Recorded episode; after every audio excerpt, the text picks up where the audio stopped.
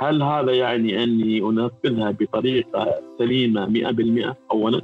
هل أنا أنفذها فقط حتى يقال أني أنفذها أو أني استشرفت وقرأت ما وراء الدرس بحيث وجدت أن أفضل طريقة لإيصال المعلومة لطلابي هو استخدام هذا. مثل الشمس للأكوان تطلع نور في كل يوم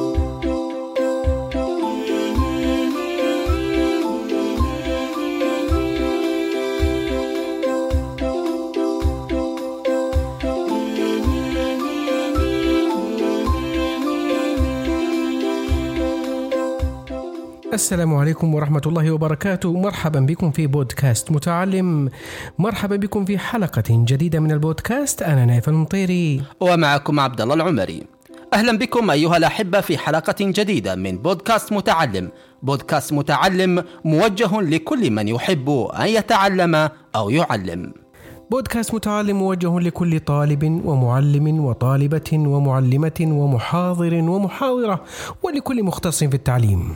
لكل ولي أمر يرغب في تحسين نواتج تعلم أبنائه ولكل متعلم يرغب في التعلم الذاتي وأن يكون مستقلا لكل من يحب تطوير الذات باختصار إن كنت تحب أن تعلم أو تتعلم فأنت في المكان الصحيح هذا البودكاست يستهدف العملية التعليمية النشطة في الموقف التعليمي النشط ويقدم حلولا واقعية وعلمية مستمدة من البحث العلمي. وليس أي بحث علمي نورده في البودكاست فمصادرنا التي نستخدمها مصادر تخضع لمعايير صارمة وذلك حفاظا على وقتكم واستخلاصا للخبرة البشرية في مجال التعليم والتعلم. نرغب في الوقوف معكم عزيزي المتعلم وعزيزتي المتعلمة في مواجهة التحديات التعليمية سواء كانت تلك التحديات مع طلابك أو كطالب تواجه تحديات مع المادة التي تدرسها. وذلك حتى تحدث عزيزي المعلم والمعلمة أكبر أثر على طلابك وحتى تستطيع أيها المتعلم إطالة عمرك التعليمي. يمكنك أيها المتعلم أن تستفيد من النصائح التي نقدمها في مضاعفة النواتج التعليمية التي تحصل عليها. كل من جلس لطلب العلم نجزم أنه يحدث اثرا ايجابيا على نفسه ونجزم أن هنالك تعلم يحدث في كل موقف تعليمي. يمكنك أيها المتعلم أن تستفيد من النصائح التي نقدمها في مضاعفة النواتج التعليمية التي تحصل عليها. ولكي تضاعف عزيزي المعلم وعزيزتي المعلمة من الفائدة التي يحصل عليها طلابك. أيها المعلم أيتها المعلمة أنتم لا تعلمون كم تحدثون من أثر كبير على ذلك الطالب والطالبة، كم تنقذون من أرواح وكم تبنون من بيوت. الأبحاث التي نورد لكم توصياتها تقول أن المؤثرات التعليمية تحدث فرقا يقدر بسنتين دراسية في سنة واحدة. سنقدم في هذا البودكاست العديد من الأفكار التي تتحدى الحالة الراهنة. إليك عزيزي المعلم وعزيزتي المعلمة أربع خطوات للاستفادة من أفكار البودكاست. اولا ارفع قابليتك للتخلي عن ممارستك الحالية. ثانيا تقبل مخرجات البحث العلمي المطابق لمعاييرنا. ثالثا تبنى الاستراتيجيات التي ثبت فعاليتها بالبحث العلمي. رابعا تعرف على أثرك على المتعلمين بالنسبة والرقم. مثل كم زادت نسبة النواتج التعليمية بعد تطبيقك للاستراتيجية بالمقارنة بما كان قبلها؟ ستجد بودكاست متعلم على ال iTunes أو ال SoundCloud أو على جوجل. فقط ابحث عن كلمتي بودكاست متعلم وسنظهر لك من أول نتيجة. نرجوك أن تشترك وتضغط إعجاب على الحلقة إن ظننت أننا نقدم فائدة تعليمية. شاركنا عبر الواتساب لمجموعتك المهنية الرسمية أو غير الرسمية. أنت تساعدنا فلك الشكر عزيزي المتعلم وعزيزتي المتعلمة. هذه هي الحلقة الثامنة في حياة البودكاست والخامسة في سلسلة حلقات الاستراتيجيات الأكثر تأثيرا. نحن قمنا ببناء سلسلة مكونة من عشر حلقات عن الاستراتيجيات الأكثر تأثيرا على نواتج التعلم مثل استراتيجية وضع الأهداف واستراتيجية هيكلة الدروس واستراتيجية التدريس المباشر. يمكنكم الاستماع لتلك الحلقات على موقع بودكاست متعلم على ال iTunes أو ال SoundCloud. هذه الحلقة عنوانها استراتيجية الأمثلة المحلولة. كالعادة سيكون في نهاية هذه الحلقة سؤال لكم أعزائنا المستمعين. نأمل أن تستطيعوا الإجابة عليه قبل بدء الحلقة القادمة. تجدون رابط السؤال في وصف الحلقة وفي حساب البودكاست على تويتر وأيضا في نهاية هذه الحلقة تجدون إجابة سؤال الحلقة السابقة. إن تقييمكم للحلقة والإشراك في ال iTunes وال SoundCloud يدعمنا كثيرا. إنه لا يكلف شيء. فقط اضغط على زر الإشتراك ونعدك أن نكون على قدر المسؤولية. في استخدام وقتك الكريم في النفع المركز. وألا نحشو الحلقة بالنظريات أو الأبحاث التعليمية الغير مثبتة الفاعلية أو التكنولوجيا الفارغة أو التنظير المنفصل عن الواقع. نحن هنا من أجلك ولكل من يحب أن يعلم أو يتعلم. حلقة اليوم عن استراتيجية الأمثلة المحلولة ونعدك عزيزي المتعلم وعزيزتي المتعلمة أن تنظر للأمثلة المحلولة بنظرة مختلفة عن السابق. المزيد بعد قليل ابقوا معنا.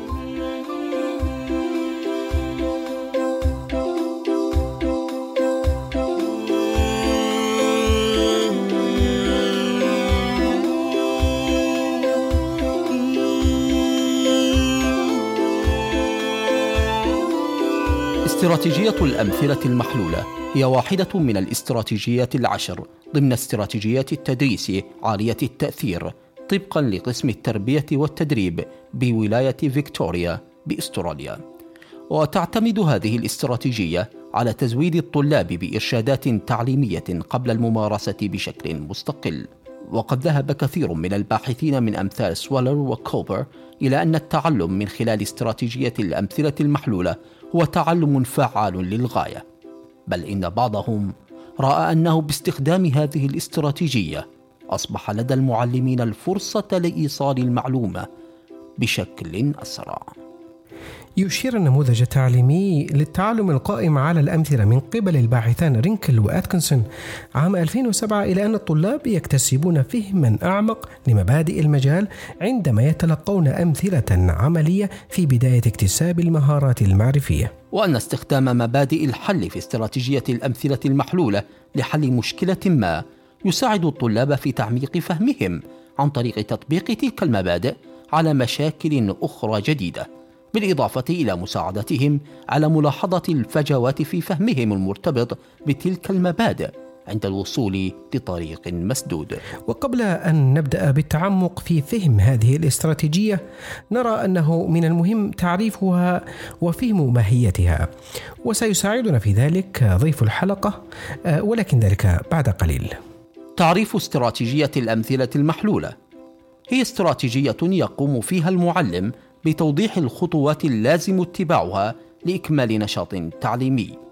وهذه الاستراتيجية تساهم في اكتساب المهارات والمعارف وتقلل من المتطلبات الذهنية على المتعلم. يقوم الطلاب بحل أنشطة تعليمية لاحقا بشكل مستقل بمحاكاة الأمثلة المحلولة للوصول للحل الصحيح. إذا استراتيجية الأمثلة المحلولة هي برهنة للطلاب لما يبدو عليه النجاح، برهنة على شكل النجاح في تحقيق هدف تعليمي وضعه المعلم.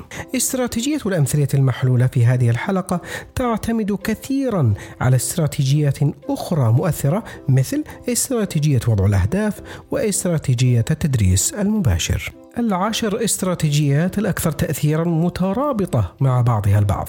لكن استراتيجية اليوم الأمثلة المحلولة ارتباطها واضح جدا بما سبقها لأنها لا قيمة لها دون أهداف تعلم واضحة للطلاب. ولهذه الاستراتيجية ثلاث خطوات مهمة.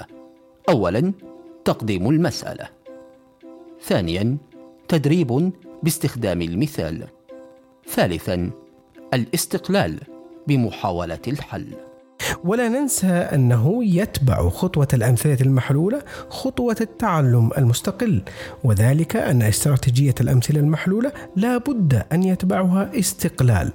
وأحد أهم القيم الحاكمة لبودكاست متعلم هو استقلال المتعلم. وقد أفردنا حلقات مختصة باستراتيجية وضع الأهداف واستراتيجية التدريس المباشر يمكنكم الاستماع لها من الرابط في وصف الحلقة أو عبر البحث في ال iTunes أو ال SoundCloud.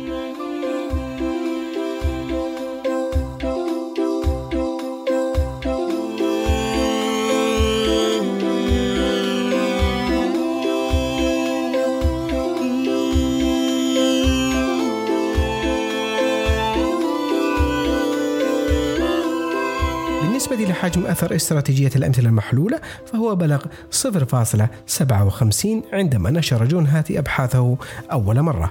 مما يعني أنها تجاوزت النسبة التي تجعلها مؤثرا تعليميا قويا وهو المقدار 0.4 لكن هذا الرقم خضع للتغييرات في السنوات الماضية حيث يقف اليوم على حجم أثر بلغ 0.3 سبعة. هذه الاستراتيجية وإن كان الرقم وحجم أثرها قد تغير قليلا إلا أنها لا تزال محل إجماع كثير من علماء التعليم وينصح بها الخبراء التربويون.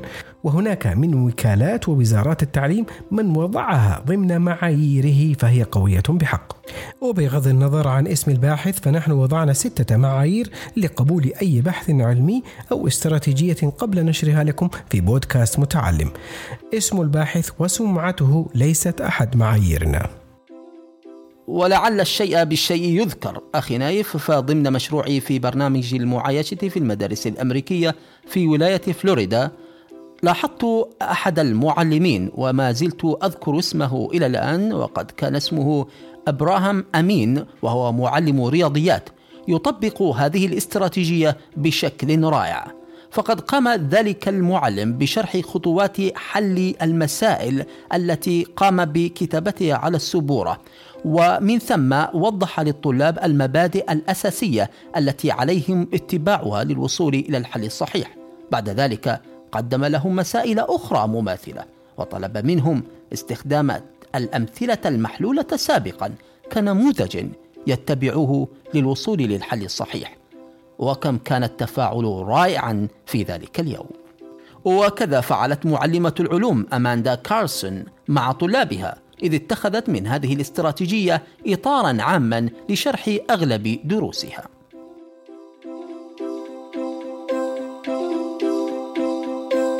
مثل الشمس للأكوان تطلع نور في كل يوم.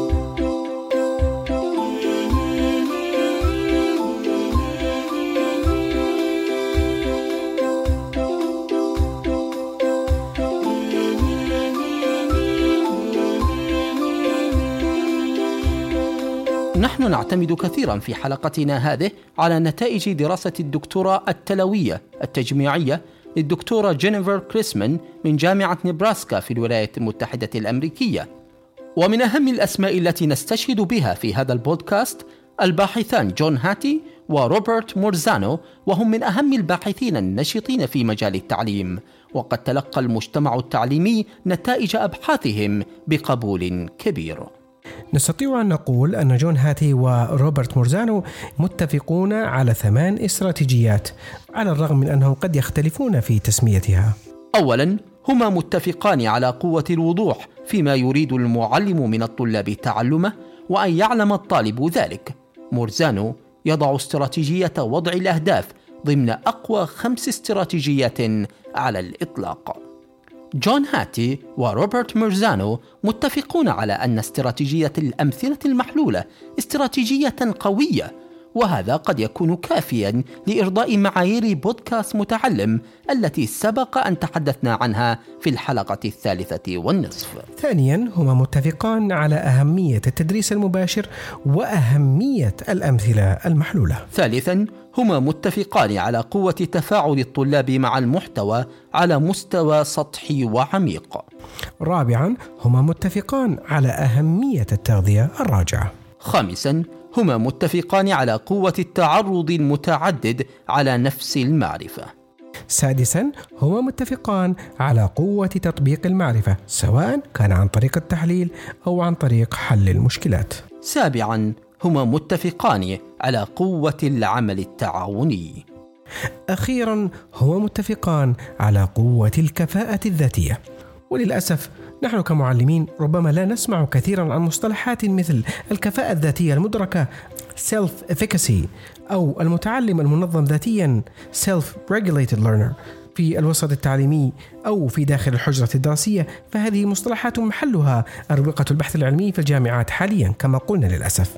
نأمل أن يتغير هذا قريبا وكالة التعليم في ولاية ميزوري صنفت استراتيجية الأمثلة المحلولة كاستراتيجية متوافقة مع ثلاثة من معاييرها التعليمية.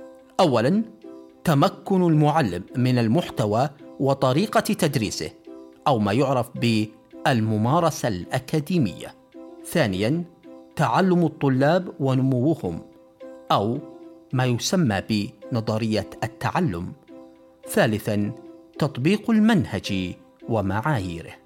ينبغي لنا التنبه إلى أن استراتيجية الأمثلة المحلولة المتضائلة Faded Worked Examples أقوى من الأمثلة المحلولة الغير متضائلة والمقصود بكلمة المتضائلة أي أنه في كل مثال محلول يتم حذف خطوة من خطوات الحل فمثلا إذا كان الحل مكون من أربع خطوات في المثال الأول يتم وضع مثال محلول بالأربع خطوات.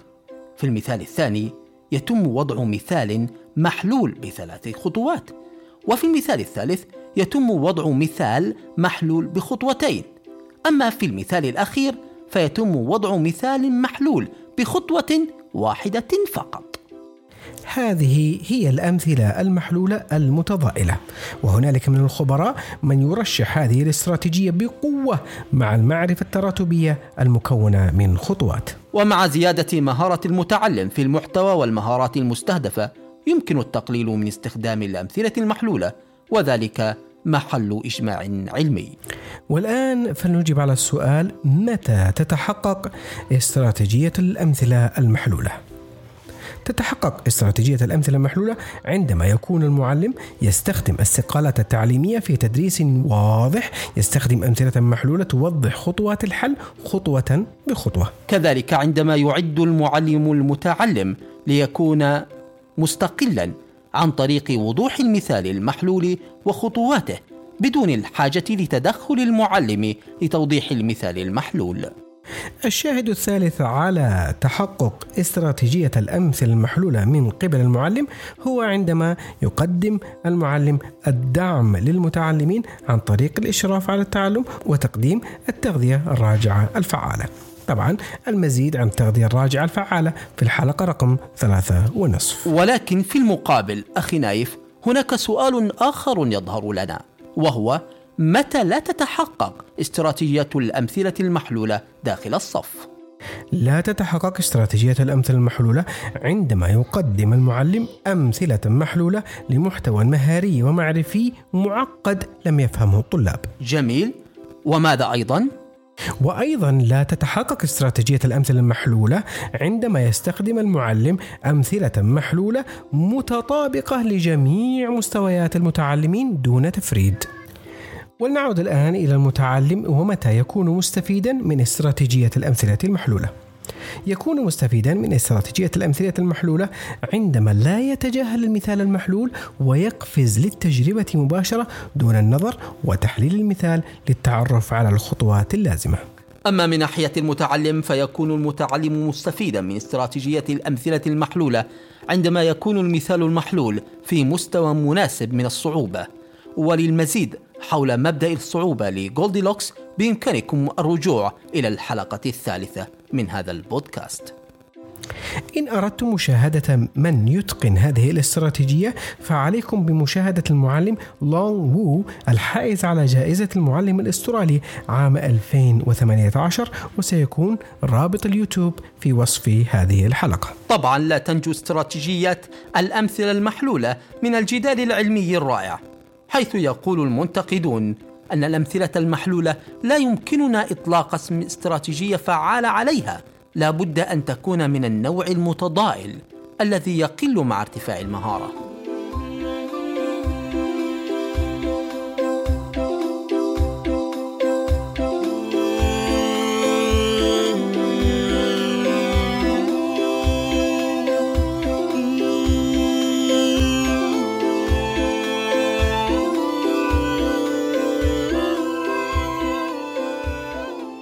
ضيفنا في هذه الحلقة هو الأستاذ حسن البن حسن وهو أحد مبتعثي برنامج خبرات في جامعة ملبورن بأستراليا وقائد تغيير في البرنامج الوزاري التعليم المبني على الكفايات. ضيفنا حاصل على البكالوريوس من جامعة الملك سعود والماجستير من جامعة الملك فيصل في مجال علوم الحاسب الآلي. أيها الأحبة نترككم الآن مع ضيف الحلقة. الأستاذ حسن البن حسن.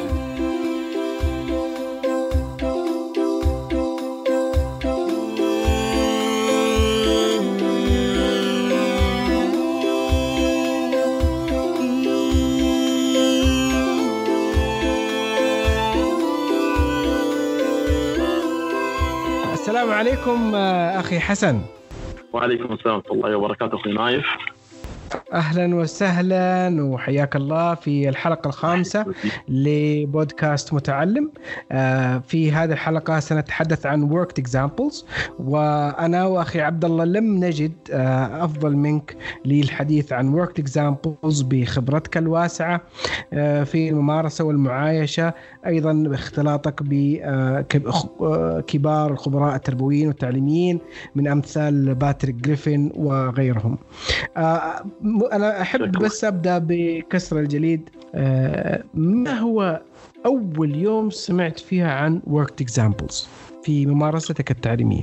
بالنسبة لل worked examples باعتبار التخصص في مجال الحاسب الآلي ربما سمعت فيه قبل ما أبدأ في مهنة التعليم. عادة في مجال الحاسب والبرمجة إحنا نستخدم ال worked example كثرة نبحث عن خبراء يعطونا خطوات متسلسلة نتبعها حتى نصل إلى هدف نبتغيه من البداية. ففي المجال التعليمي بعد ما بدينا الممارسة بدينا نوجد أن هذه واحدة من الشغلات برضو اللي ممكن نستخدمها مع طلابنا وتعطي نتائج ممتازة جدا. هذه كبداية في عملية متى عرفنا عن ال worked example. إحنا في بودكاست متعلم آه، وأنا أفتخر إني كنت من زملائك في جامعة ملبورن في أستراليا في آه، برنامجها التعليم المبني على الكفايات. تعلمنا إنه آه، يطول عمرك. تعلمنا إنه worked examples كاستراتيجية لها حجم أثر. آه فربما يكون هذا مدخل آه لتعريف الأمثلة المحلولة أو ما يسمى worked examples. ممتاز. إذا جينا حق حجم الأثر لنفس الوقت اكزامبل حسب الخبراء يقول تقريبا تصل إلى 0.57 تقريبا 57% طبعا لا توجد استراتيجية زي ما أنتم عارفين تضمن ال 100% هذا اولا لابد نلاحظ الشغلة الثانية ال worked example بطبيعتها تهتم في المجال التنفيذي وليس في مجال ما وراء التنفيذ اللي هو ما وراء المعرفة بمعنى أنها تجيب عن سؤال جوهري وهو كيف؟ كيف أقوم بهذه أو بإنجاز هذه المهمة؟ لا تجيب لماذا أنا أتبع هذه الخطوات حتى أنجز المهمة المطلوبة مني. فجزئيا لو جينا نبغى ندخل مثلا على المزايا اللي توفرها لنا اكزامبل واحدة من المزايا أن الطلاب يبدأون في قضية كسر الجليد المعرفي. يقسمون الدرس إلى قسمين. القسم الأول يختص بآلية التنفيذ الإجابة على كيف والقسم الثاني راح يكون لاحقا من قبل المعلم عندما يستخدم الأمثلة المحلولة for example حتى يجيب على سؤال لماذا استخدمنا هذه الخطوات حتى نصل إلى النتيجة المطلوبة فالطالب بطبيعة الحال عندما يعرف النتيجة النهائية المراد التوصل لها وتكون لديه الخطة المطلوب أن يتبعها راح تكون عنده قضية الإجادة أفضل بكثير. وهذا ربما أكبر مثال حتى نجد ربما في مجتمعنا. المجال التعليم المهني. مجال التعليم المهني حسب ما أعتقد هو يركز على الإجابة كيف؟ دائما. كيف مثلا مجال الكهرباء نوصل الطاقة الكهربائية للمنزل كامل أو نجعل مثلا الإنارة شغالة في المنزل أو كيف نقوم بعملية مثلا اللحام. دائما كيف؟ لماذا؟ الإجابة عنها تعتمد بعدين على مدى التطور العلمي لكل طالب على فهذا يعني كيف كيف هذه عامة لجميع الطلاب عندي ولماذا هذا طبعا آه، يختلف إجابته من طالب إلى آخر بالضبط وال- والمطلوب فقط يعني إحنا لما نبغى نتقدم بالطلاب ليس المتوقع أن الطلاب على مستوى واحد لابد إحنا عارفين إن في فروق فرديه بين الطلاب. في طلاب ال- قدرتهم الرئيسية أن يصل إلى يعني نريد أن نصل بهم إلى كيف. خليني أضرب مثال. في مجال ال- ال- في مجال الشخصي في مجال البرمجة. ال- الطلاب عندي ينقسمون إلى عده أقسام. في طلاب مستواهم العلمي لا يسمح لهم بأكثر من قضية أن يستنسخ برنامج في البرمجة في مجال البرمجة، بينما في طلاب آخرين لا بعد ما يستنسخ البرنامج يبدأ يسأل لماذا؟ هل بالإمكان أن أغير التسلسل؟ ماذا لو عملت أو كتبت أمر مختلف؟ فإذا في البداية أنت راح تعطي الخطوات اللازمة لإنشاء البرنامج وليكن مثلا عملية آلة حاسبة. راح تعطيه شنو كيف يضيف الأدوات، كيف يضبط الخصائص، خطوة ورا خطوة كيف يكتب الأوامر أين يكتبها وما هي الأوامر. فيما بعد هذا بدينا ال worked example راح يشوف النتيجة العامة. النتيجة العامة شكل الواجهة معروف بالنسبة لجميع الطلاب. طبعا هل مستوى التعليمات واحد للكل؟ بطبيعة الحال ما دام أن عندي طلاب مختلفين في المستويات فإذا حتى في قضية التمرين لابد يكون مختلف. بمعنى واحد من الطلاب أنا أتوقع منه في التعليمات أنه يكون يتفاهم بلغة بسيطة جدا. في شخص ثاني يكون لابد ارفع مستوى اللغة بشكل أعلى حتى يكون برضو وياي هو قادر على تتبع لغة عالية المستوى. من ضمن الأمور مثلا عملية التنوع في الطلاب في بعضهم آه، يجيد تتبع الأمثلة المحلولة. المسموعة بعضهم المكتوبة بعضهم يحتاج إلى الحركة تحتاج إنك تعرض له فيديو أو يقوم المعلم بعملية محاكاة الخطوات في الامثال المحلول بنفسه وأيضا لا نغفل اهميه إن المعلم يتابع تطور الطلاب يصير معهم يشوف وين يقفون. أه أبو علي كأني أفهم منك أن ينبغي علي كمعلم أن أعرف كيف يتعلم طلابي حتى أقدم لهم الأمثلة المحلولة الأقرب لهم والأسرع للتعلم وال... والتي يعني ت... ت... تمكنهم من التسلق على سلم المعرفة هل هذا قصدك يكون عندي يعني رفرنس أو قاعدة بيانات لكيف يتعلم طلابي؟ لابد من ذلك. يعني خلينا نكون صريحين يا أبو هيثم إحنا كمعلمين لربما هذا أنا رأيته في لبس عند كثير من المعلمين، نحن في الفصل لا نختبر معرفتنا بتخصصات. نحن حصلنا على شهادة معينة سواء ماجستير أو بكالوريوس أو دكتوراه في المجال فمعناها ان إحنا لدينا المعرفة الكافية في مجالنا. لكن السؤال هو كيف نصل بمعلوماتنا بحيث يتحصل عليها أو على جزء منها طلابنا. فإذا ما عرفنا أن نحاكي عقولهم وطريقة استيعابهم للمعلومات لن نصل بهم إلى الهدف الذي نحن نخطط له أساسا. نحن نخطط من قبل ما نجي الصف إلى هالقضية، كيف نصل بالمعلومة أن تكون في عقل الطالب وقادر على تنفيذها والاستفادة منها واستخدامها في مجالات مختلفة. إذا ما قدرت أن أصل شنو طريقة الطرق المختلفة لاستيعاب طلابي لن أستطيع اني إيش اسير بهم إلى بر الامان. طيب أبو, أبو علي قبل أن نبحر زيادة في الأمثلة المحلولة لو أن شخصا يعني يستمع لنا الآن في هذه اللحظة لم يبدأ الاستماع إلى الآن فكيف نستطيع أن نعرف استراتيجية الأمثلة المحلولة تعريفا بسيطا شاملا؟ نقول بالنسبة للأمثلة المحلولة هي عبارة عن مجموعة من الخطوات معرفة تعريفا جيدا. لحل مشكلة ما.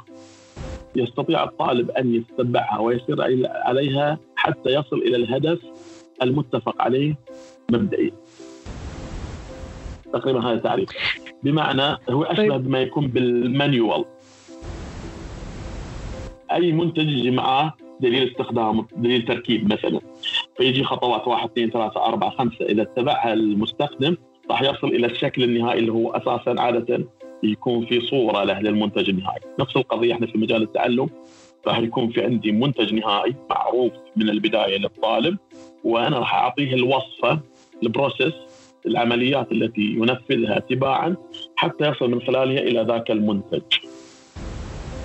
وهي لو لو قال لك أحد المعلمين أنا دائما أستخدم استراتيجية الأمثلة المحلولة بل أن الكتاب مبني على استراتيجية الأمثلة المحلولة. فما هي فائدة هذه الحلقة حتى أستمع لها؟ هذا أمر آه، بديهي. آه، فهل نستطيع أن نقول له آه، أن في حلقتنا نستطيع أن نخبرك متى تكون ناجحة؟ طبعا. أول حاجة حتى نقول تكون مفيدة. الممارسة لا تدل على النجاح. هذا أول نقطة لابد ننظر له. ثانيا زي ما بدأنا قلنا ما توجد استراتيجية. معلش لازم ترجع شوية. الم... لازم تفصل فيها أبو علي.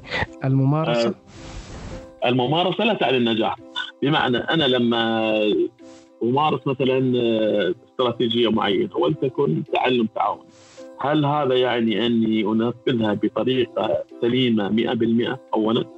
هل أنا أعي لما وراء قضية شروط تطبيق التعلم التعاوني كمثال؟ نفس القضية نجي حق استراتيجية الأمثلة المحلولة. هل أنا أنفذها فقط حتى يقال أني أنفذها أو أني استشرفت وقرأت ما وراء الدرس بحيث وجدت أن أفضل طريقة لإيصال المعلومة لطلابي هو استخدام هذه الاستراتيجيه. فبالتالي نجد انه لابد يكون على حسب كلام الخبراء أن عندنا مجموعة من الشروط تضمن للمعلم أن تكون هذه الاستراتيجيه ناجحة. أول شغلة لابد ينظر لها المعلم اللغة اللي يستخدمها في بناء الأمثلة المحلوله. هل هي مناسبة للطلاب أم لا؟ بمعنى مثال محلول في المرحلة الابتدائية في مادة الرياضيات على سبيل المثال لغة تختلف يقينا عن مثال محلول في المرحلة الثانوية في مادة الرياضيات. هذا أول. الشغلة الثانية هل بإمكان الطلاب أن يتبعون هذا المثال المحلول؟ بمعنى طريقة التصميم العامه من حيث مهارات الطلاب هل هم بصريين سمعيين؟ إلى إلى هل هي متوائمة معهم أو لا؟ الشرط الإضافي أنت كمعلم هل أنت مستعد أن تبذل مجهود بحيث تتابع طلابك وتقدمهم خلال هالعملية؟ أنت اعطيته عملية فعلا. لكن لربما الطالب يعلق في أي خطوة من الخطوات. فأنت لابد تضع لك خطة برضه. إيش دورك في عملية تتبع تطور تعلم طلابك واتباعهم للمثال المحمود؟ أضف إلى ذلك أن عملية الأمثلة المحلولة فيها تدرج داخل في مرحلة أولى إحنا نستخدمها أو المعلمين يستخدمونها باعتبار إن إحنا نطبق أحد الاستراتيجيات المنصوص عليها والمتعارف عليها عند التربويين والمعلمين بأنها من احدى الاستراتيجيات الناجحة. بعدها نبدأ في عملية في مرحلة متقدمة راح نشوف إن هذه الاستراتيجية لو مو مو فقط عملية إن إحنا نستخدمها لأنها واحدة من الاستراتيجيات الناجحة، لا إحنا نطالب طلابنا إن يتبعها بحذافيرها ونقيمهم بناء على اتباع إلى أن نصل إلى مستوى أعلى نجي نقول والله أنت عندك مشروع يا طالب وهذه الأمثلة راح نستخدمها كمرجع تحاكيه في إنتاج المشروع. إذا بغيت تقصد أبو علي أن الاستراتيجية تتغير؟ تقصد أنها تتغير بتغير مستوى الطالب تتطور. ومستوى المعرفة المقدمة؟ وتتطور بالضبط تتطور بمستوى التطبيق. يعني اليوم الأول في استخدام الأمثلة المحلولة يختلف عن اليوم الأخير. مستويات الطلاب إذا تدرجت طبعا أنت عندك عملية استقراء لمستوى الطلاب. ففي البداية راح تشوفهم ملتزمين جدا بعملية المثال المحلول والخطوات. لكن المتوقع إذا كان في عملية تأكيد على استخدام الأمثلة المحلولة بشكل دوري من المعلم مع طلابه المتوقع بعد فترة من تكرار نفس العملية أن يبدأ الطالب في الراحة يأخذ المرونة إنه هو الآن متعود على هذه الاستراتيجية ويبدأ في السؤال الأصعب هل بإمكاني أطبقها في مجالات أخرى؟ هل أصبحت؟ يعني يبدأ يقرأ ما خلف الأمثلة المحلولة. شنو هي الأمور أو الاستراتيجيات لحل المشاكل اللي تضمنتها ال process نفسه؟ العملية تتبع العملية هل في استراتيجية حل مشاكل معينة أنا بإمكاني أسوي لها عملية generalization وتعميم بحيث أقدر أستخدمها في أي مشكلة تقابلني من هذا النوع. وما هي صفات المشكلة التي ينطبق عليها هذا الحل؟ هذا المستوى الأعلى اللي إحنا نريد أن نصل فيه لطلابنا. هل كل الطلاب راح يوصلون له؟ بالتأكيد لا. هل بعض الطلاب ممكن يوصلون لهذه؟ بالتأكيد نعم. لكن المعلم هو له دور كبير جدا في عملية دفع الطلاب من مرحلة إلى مرحلة بحيث يتطورون في الاستفادة من هذه الاستراتيجية. أه اسمح لي بس أفصل قليلا لما قلت دفع الطلاب التدرج اللي تشير له أبو علي التدرج من الأمثلة المحلولة لتحديات تعليمية أخرى هل تكون هذه التحديات التعليمية الأخرى بدون أمثلة محلولة تقصد؟ خليني اوضحها بمثال. برجع على مثال البرمجة. عندي في الصف الأول ثانوي عندنا لغة لغة ذكاء اصطناعي تسمى بايثون. هذه تم تبسيطها باستخدام أحد المبرمجين إلى لغة تناسب صغار السن والمبتدئين في البرمجة. يسموها Python Turtle وظيفتها أن تغير البرمجة إلى شيء ملموس على الشاشة مباشرة بحيث أن الطالب يرى شكل مرسوم من خلال أوامر يعطيها للحال. blocks أنا لما اعطيه block مو بلوكات أوامر مكتوبة باللغة الإنجليزية لكنها interpretery بمعنى مفسرات كل سطر يكتبها الطالب تطلع له نتيجة على الشاشة مباشرة دون الحاجة إنه يكتب مثلا block of lines يعني مثلا يكتب مثلا 10 أسطر حتى يرى النتيجة. لا مباشرة السطر مجرد ما تكتبه تضغط enter راح يطلع لك نتيجة فوريه لا. فلما أجي أعطي مثال محلول وأقول والله هذه الأوامر أول شيء الخطوة الأولى إنك راح تذهب إلى قائمة ابدا كافة البرامج بايثون ترتل خطوات حتى تشغل برنامج. راح تنتقل إلى جزئية كتابة الأوامر. راح تكتب الأمر الأول وأنا أعطي شنو الهدف النهائي. أبغى أرسم لي مستطيل مثلا. ممتاز جدا. هذا المستطيل الأوامر موجودة عنده لكن هو لا يعي معنى الأوامر هذه. بعد فترة من الاستخدام لما أجي أحاول وأتحدى وأقول أرسم لي مثلا مربع يبدأ في قضية إيش؟ يتعرف على الأوامر. لماذا استخدمنا هذا التسلسل اولا؟ تسلسل الاوامر هل بإمكاني أغير القيم؟ قيم الطول والعرض والزوايا فيبدأ في عملية ماذا لو الطلاب مو كلهم راح بعض الطلاب راح تلاقي من يعني في المستوى بحيث يقول لك أنا بالكاد أستطيع أن أتتبع المثال المعطى لي وأرسم المستطيل في الوقت المحدد بالنسبة لي. في طلاب يقول لك لا والله أنا بإمكاني أني أعملها وأبدأ في عملية اللي بعد اللي هو المربع. تيجي تعطي مثال والله وصل هذه المرحلة هذا الطالب لا يبقى في نفس المستوى لابد أعطي مثال مختلف. يقول مثلا ارسم لي مثلث قائم الزاوية. مثلث القائم الزاوية يبدأ يتميز أن في تغير في الزوايا. في المربع والمستطيل كانت الزوايا 90 بينما في المثلث قائم الزاوية أصبح عندي 90 60 30 أصبحت الأطوال. بدأ يدمج حتى معارف أخرى موجودة عنده وهي مهارات الحساب مهارات مثلث قائم الزاوية وأطوال الأضلاع تبع فيثاغورس فبدأ إيش في عملية استدعاء لمعلومات أخرى غير الموجودة عنده حاليا. كل هذه تسمح له أن يوظف المثال المحلول الأول في عمليات آه، أكثر تعقيدا من المثال نفسه. هل عملية القفز هل هي مناسبة للكل؟ ليس بالضرورة، هذا إيش يشرف عليه المعلم. وهو من يحدد قدرة كل طالب على أن يتقدم بمستواه التعليمي إلى الخطوة التالية واللي بعدها واللي بعدها وهكذا. آه طيب الكلام اللي تقوله أبو علي آه، رائع إلا أنه في كمية من الرعب المعلم آه من المجهود المتوقع منه في داخل الفصل. فهل هذا من أحد العوائق التي تمنع تطبيق استراتيجية الامثله المحلولة أو أن هنالك عوائق أخرى؟ لا لا لا أنا أتصور العوائق بامكان تذليلها لأن في النهاية الاستراتيجية الأمثلة المحلولة إذا وظفت لوحدها لربما تكون متعبة جدا للمعلم. لكن بالإمكان استخدام استراتيجيات ثانية زي مثلا تدريب الأقران مثلا. لما يجي المعلم ويستخدم الطلاب الأكثر لتتبع المثال المحلول حتى يبدأون يصلون إلى مرحلة الشرح وبالتالي هو يراقبهم حتى يرى مو فقط قدرتهم على تنفيذ الأوامر المتسلسلة على شرحها وتعليلها لأنه ما راح يجيب الطلاب طالب طالب حتى يجي يشوف فهمهم بشكل فردي.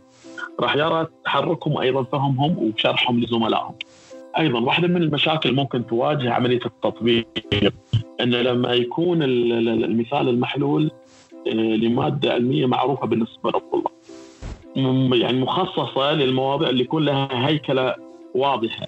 في خطوات متسلسلة في الحل. مثل مواد الحاسب الآلي الفيزياء الرياضيات وأزيد عليها مثال مادة التجويد مثلا تجويد القرآن الكريم. لما تيجي إلى ماده مادة التجويد القرآن لما تجي إلى واحد من القراء وتعطيه قضية أن يحاكي مثالا محلولا أن يسمع صوت أحد القراء ويحاكي حتى يقلد. هذا مثال محلول. لو جبت واحد من الطلاب لديه إجازة في مجال قراءة القرآن الكريم والتجويد هل متوقع منه أنه راح يقلد القارئ؟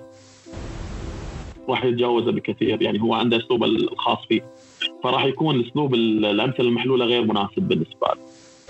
فواحدة من الشغلات اللي لابد يأكد على المعلم فيها أن يرى طلابه مرارا وتكرارا هل هذا المثال المحلول مناسب للطالب المستهدف أو لا؟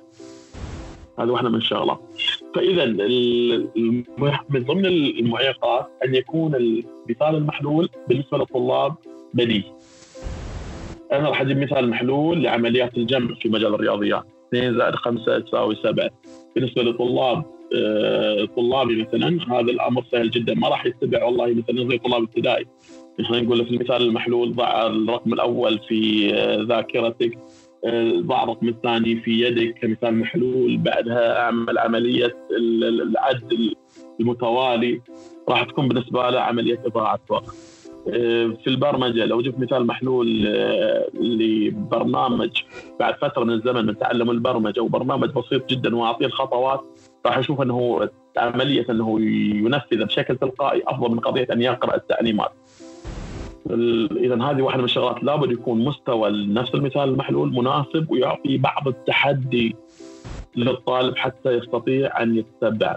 إذا كان سهلا جدا بالنسبة للعملية اللي نراها سهلة جدا بالنسبة للطالب لن يقوم بتتبعها وإذا كانت أيضا صعبة جدا آه، أكبر من قدرته على عمليات التتبع راح برضو يرميها آه، ويضرب بها عرض الحائط ولن تتبعها فلا بد تكون تعطي مستوى من الراحة للطالب وأيضا مستوى من عمليات التحدي المعقولة التي تدفع بالطالب في عمليات التعليم. آه، أبو علي أنت لك خبرة طويلة ومعايشة في مدارس مختلفة آه، فهل يمكن أن تنقل لنا بعض الصور التطبيقية لاستراتيجية الأمثلة المحلولة؟ طبعا آه، لما كنا في برنامج خبرات في جامعة ميلبورن في أستراليا كان لنا فترة من المعايشة في المدارس الأسترالية. من ضمن الأمور اللي رأيناها مثلا في مجال الأمور المهنية التعليم المهني كان في ورشة للنجارة. المعلم كان يعطي الطلاب مجموعة من الخطوات يعني أنا أتذكر كان يعطيها تسلسل مثلا في عمليات التخطيط كانوا يصممون مزلاج. فيجي الخطوات الأولى مثلا عملية اختيار عدد الالواح الخشب عملية الضغط كيف يضغطون كيف يوضعون مع بعض كيف عملية القص حق الأطوال. فيتبعون هذا التسلسل يعني خطوة بخطوة حتى يصلون إلى الشكل النهائي للمزلاج على مدى فصل دراسي عام. فكان مثال محلول. طبعا كل مثال محلول لربما كل خطوة داخله تحتاج إلى خطوات تفصيلية داخلية. وهذه أحيانا لربما تفرق بين المستويات. يعني لربما أحيانا نحتاج إلى التقنية التكنولوجيا في تصميم مواقع الويب في شيء ما اسمه النص المخفي. بمعنى لربما يكون في عنوان عام مثلا قص ألواح الخشب فيجيني طالب يعرف كيف يقص ألواح الخشب. مباشرة يتبعها. في طالب ثاني ما يعرف كيف يقص ألواح الخشب. محتاج إلى تفاصيل لطريقة قص ألواح الخشب. فنجي إحنا نطلع له قائمة مستدله بالخطوات التفصيلية. فكان المعلم بهذه الطريقة يتبنى طلابه وهو أيضا يكون يعني المعلومات اللي عند تتوفر عند الطلب. معلومات تفاصيل تتوفر عند الطلب. والهدف النهائي واضح. عند الطلب في معلومات تفصيلية عند الطلب باعتبار مستوى الطالب. أحيانا يكون مستوى الطالب برضه ما تضمن كل الخطوات إن طلابك راح يكون عارف العنوان العام. أنت كمعلم لما أجي أقول لك والله مثلا آه، تكتب على السبورة، أنت عارف إنك تستخدم القلم ولا بد تكون سبورة في مواجهتك، في بعض الطلاب إذا ما تجي تقول له بالتفصيل واجه السبوره بوجهك، آه، ارفع القلم، ابدأ في كتابة الحرف الأول، ما راح يكون عنده عملية حركة وراح يقف لك مشدوه ويسأل ما الذي سأعمل. أحيانا تحتاج إلى خطوات تفصيلية دقيقة جدا حتى تصل بالطالب إلى مستوى أعلى مستواه الحالي. وهذه واحدة من الامثله مثال آخر آه، في حصص الحاسب آه، لاحظت الأمثلة المحلولة. كان عندهم قضية ملفات الفيديو. يعطى الطالب ملف فيديو بحيث ينفذ برنامج معين. خطوة خطوة. من مرحلة التصميم إلى مرحلة التنفيذ. وكل مرحلة من هالمرحلتين لها خطوات تفصيلية. يعني مثلا في التنفيذ أنا عندي أساسا وضع الأدوات وضبط خصائصها وكتابة الأوامر. وبعدها يبدأ المعلم في قضية السير مع الطلاب. هذه كانت تفيد المعلم في نقطة. لما يقف الطالب على العمل واجهه أي مشكلة كان في رمز سري بين الطالب والمعلم. الطالب يقول للمعلم أنا وقفت في الخطوة رقم كذا. فبالتالي المعلم عارف بالضبط وين راح يساعد الطالب بشكل سريع. الطالب من السهل جدا أن يعرف منطقة التوقف والمعلم من السهل جدا أن يعرف منطقة الدعم بالنسبة له. هذه واحدة من الشغلات اللي ساعدت فيها ابو علي ممكن تفصل شوية في اللغة المشتركة هذه اللغة المشتركة ما بين المعلم والطالب وكونها لغة مرمزة ترمز إلى مراحل المعرفة المختلفة مما يسهل على الطالب توضيح الإشكال ويسهل على المعلم تقديم المساعدة المناسبة. هل تتوقع أن مثل هذه اللغة المرمزة ممكن تكون في مواد أخرى غير الحاسب الآلي؟ أنا أتصور إنها ممكن في جميع المواد اللي يكون زي ما قلنا فيها هيكلة للحل، يعني مثلا في مادة الفيزياء. لما أجي إلى أي مثال من الأمثلة في ماده الفيزياء بلاحظ إنها تتكون من خطوة واحد اكتب القانون، اثنين استخرج المعطيات، المعطيات عادة من القانون واحد اثنين ثلاث آه، ضعها في أماكنها داخل القانون، أربعة طبق قوانين المعادلات مثلا. المجاهيل في جهة والمعاليم في جهة. خمسة ابدأ في عملية تنفيذ العمليات الحسابية. اذا هذه إيش؟ خطوات واحد اثنين ثلاثة أربعة خمسة. لما يقف الطالب في أي خطوة من الخطوات لن يجيب إنه والله أنا عندي مشكلة في أي مكان. بالنسبة له حاليا في رقم يشير إلى المكان اللي في الخطوة رقم اثنين. اذا يا أستاذ أنا عندي مشكلة في الخطوة رقم اثنين. وبالتالي المعلم راح يكون عنده وضوح أنه لم يستطع أن يتعرف على المعطيات الموجودة في المشكلة المعروضة للطالب. فراح يعمل على عملية كيف يوضح للطالب ما هي المعطيات الممكن استخدامها داخل المسألة. أنت قلت أبو علي انه إنه هذه الاستراتيجية لا تعمل باستقلال فينبغي أن يكون هنالك استراتيجيات أخرى آه تعمل معها آه وأنا آه أرى هنا أنك تضغط كثيرا ناحية استراتيجية التغذية الراجعة الفعالة. لابد من ذلك. أيضا التغذية الراجعة الفعالة تدريب الأقران كل الاستراتيجيات الممكن استخدام طبعا نتكلم عن مدى من استخدامها الزمن يعني ما اتكلم عن تطبيقها لحصة واحدة والانتهاء منها. الأمثلة المحلولة استراتيجية مع الزمن خاصة في المواد التطبيقية العملية. راح تجد نفسك المعلمين اللي بالذات في هالتخصصات راح يجدون نفسهم كثيرا أمام هذه الاستراتيجية. لما استخدم هذه الاستراتيجية واحدة من الشغلات ال formative assessment أنا لن أعتمد على قضية تقييم الطالب كدرجة أنا راح أعتمد على قضية استكشاف المهارات التغذية ان أنت الآن وصلت إلى مهارة معينة وكيف أطور المهارة إلى المستوى التالي. فلا بد يكون فيها عملية تغذية راجعة فاعلة. أيضا عمليات الاستفادة من قضية أنت كمعلم عندك أهداف تبغى تتعرف عليها على مستوى الطلاب. الأمثلة المحلولة راح تعطيك قدرة زي ما قلنا في البداية على كيف. لكن هل الطالب قادر على أن يفسر لماذا؟ هل الطالب قادر على أن ينتج مستويات أعلى؟ نتكلم عن مهارات التفكير العليا. هذا لن تتعرف عليها إلا من خلال تطبيقك لاستراتيجيه ثانية يعني ومضاد يعني معينة ومؤيدة مع استراتيجية الأمثلة المحلولة حتى تستكشف ما بعد قضية القدرة على التنفيذ. القدرات الأخرى الاعلى مستوى. لعمليات التقويم وعمليات التراكيب وتوليد توليد الأفكار الجديدة واستخدام الفكرة الرئيسية واستكشاف ما وراء الخطوات اللي أنت أعطيتهم إياها في الأمثلة المحلولة في الاستراتيجيات، شنو استراتيجيات حل المشكلة وفيما تطبق وما هي الشروط اللي ممكن نطبقها من خلالها على هذا الحل أو هذه الاستراتيجية من الحل.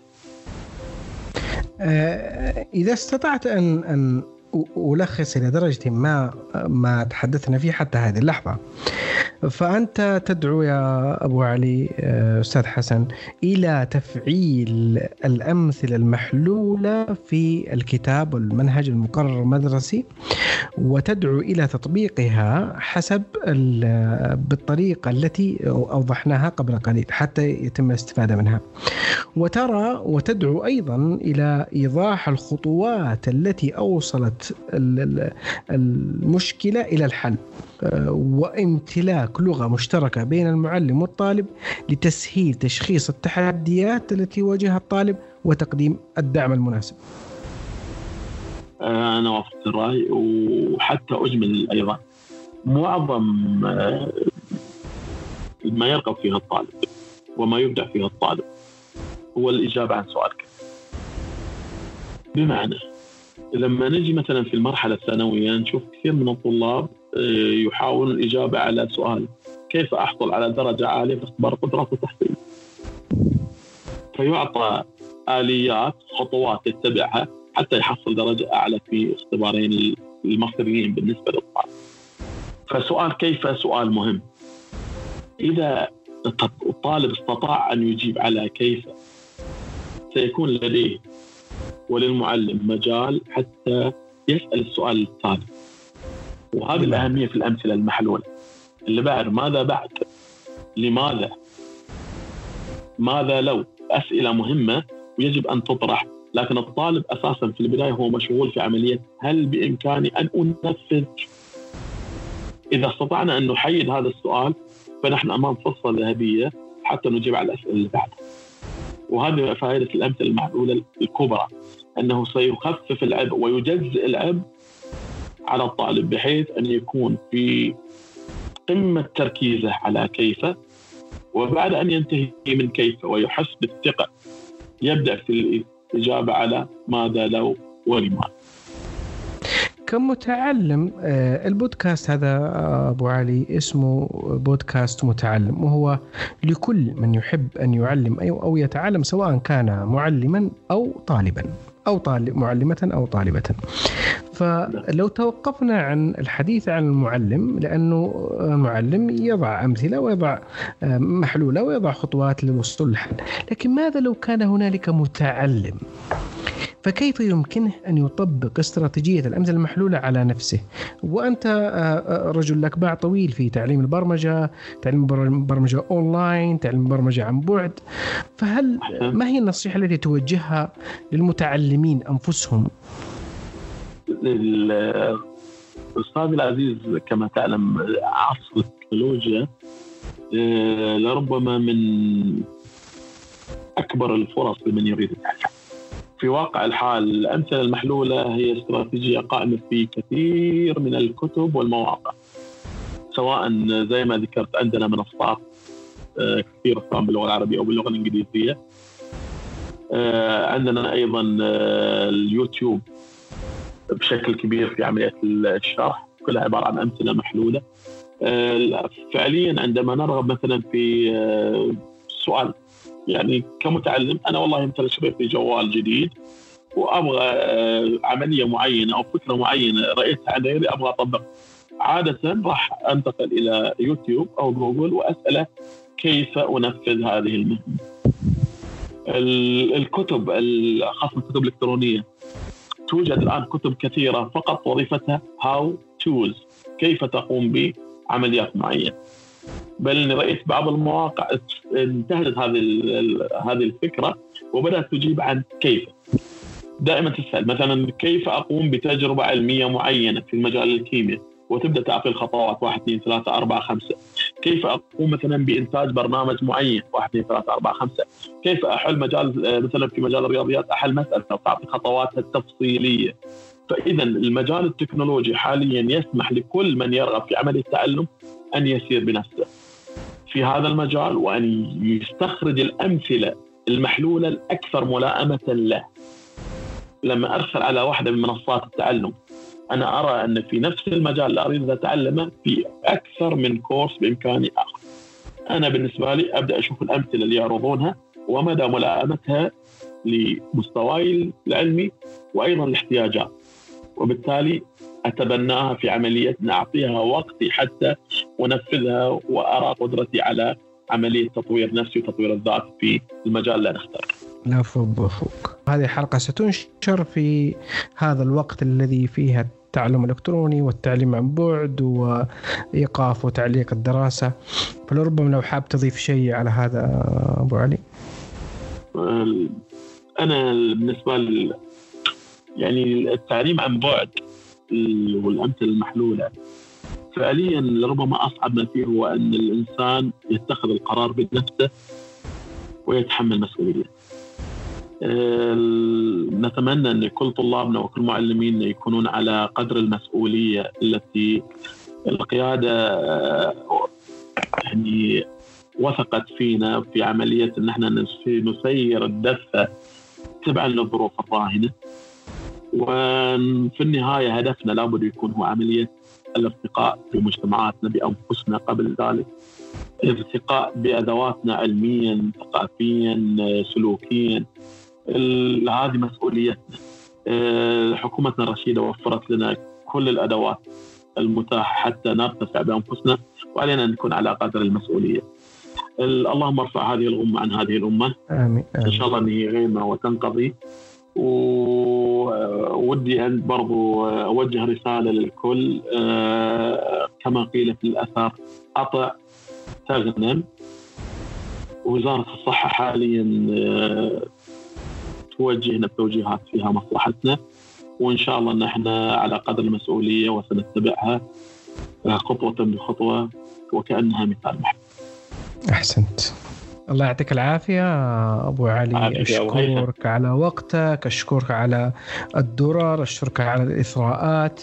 آه صراحة آه تعلمت اليوم منك كما تعلمت سابقا تعلمت أشياء جديدة. آه، تعمقت معرفتي في مفاهيم مثل ما وراء المعرفة وكيف ولماذا وترتيبهما. آه، ترتيب كيف أولا ثم يأتي بعد ذلك لماذا حتى يكون هنالك أي قيمة. فأنا يعني أشكرك أيضا. آه، يعني من الأشياء اللي أنا استفدتها شخصيا منك اللي هو الكود الخاص بيني كمعلم وطالب حتى أستطيع أن أشخص بدقة وأعطيها المساعدة المناسبة. فاسال الله أن يجعل ميزان حسناتك. دائما نستفيد منك ودائما مفيد ومبارك أينما حللت. جزاك الله خيرا. أشكرك على تواجدك معنا.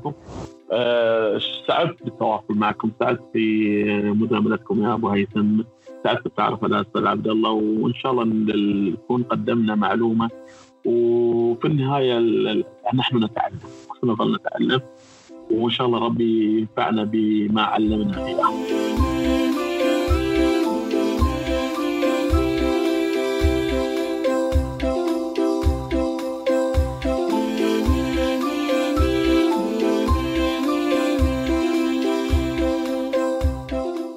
تقييمكم للحلقة والاشتراك في ال iTunes وال SoundCloud يدعمنا كثيرا. إنه لا يكلفكم شيئا. كل ما عليك إن وصلت إلى هذا القدر من الاستماع لنا فأرجوك ألا تتركنا دون الضغط على زر الإشتراك. نحن هنا من أجلك ولكل من يحب أن يعلم أو يتعلم. يمكنكم التواصل معنا عبر تويتر في حسابنا بودكاست متعلم كما يمكنكم زيارة مدونة الموقع على أبوهيثم dot com أو على ال SoundCloud. ببساطة ابحث عن كلمتي بودكاست متعلم في جوجل وستجدنا بإذن الله. أما بالنسبة لسؤال الحلقة السابقة فكان أكمل الجملة التالية. التعلم النشط يحدث عندما يكون الطالب والإجابة الصحيحة هي التعلم النشط يحدث عندما يكون الطالب متعلما نشطا مع معلم منشط في بيئة منشطة. سؤال هذه الحلقة الأمثلة المحلولة هي أحد الاستراتيجيات الأكثر تأثيرا على نواتج التعلم فكم بلغ حجم أثرها؟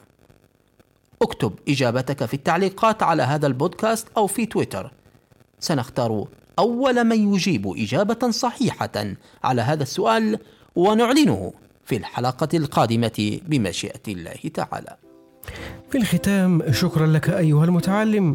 السلام عليكم ورحمة الله تعالى وبركاته. مثل الشمس للأكوان تطلع نور في كل يوم مثل الطير بالألحان غنى الحب للمحروم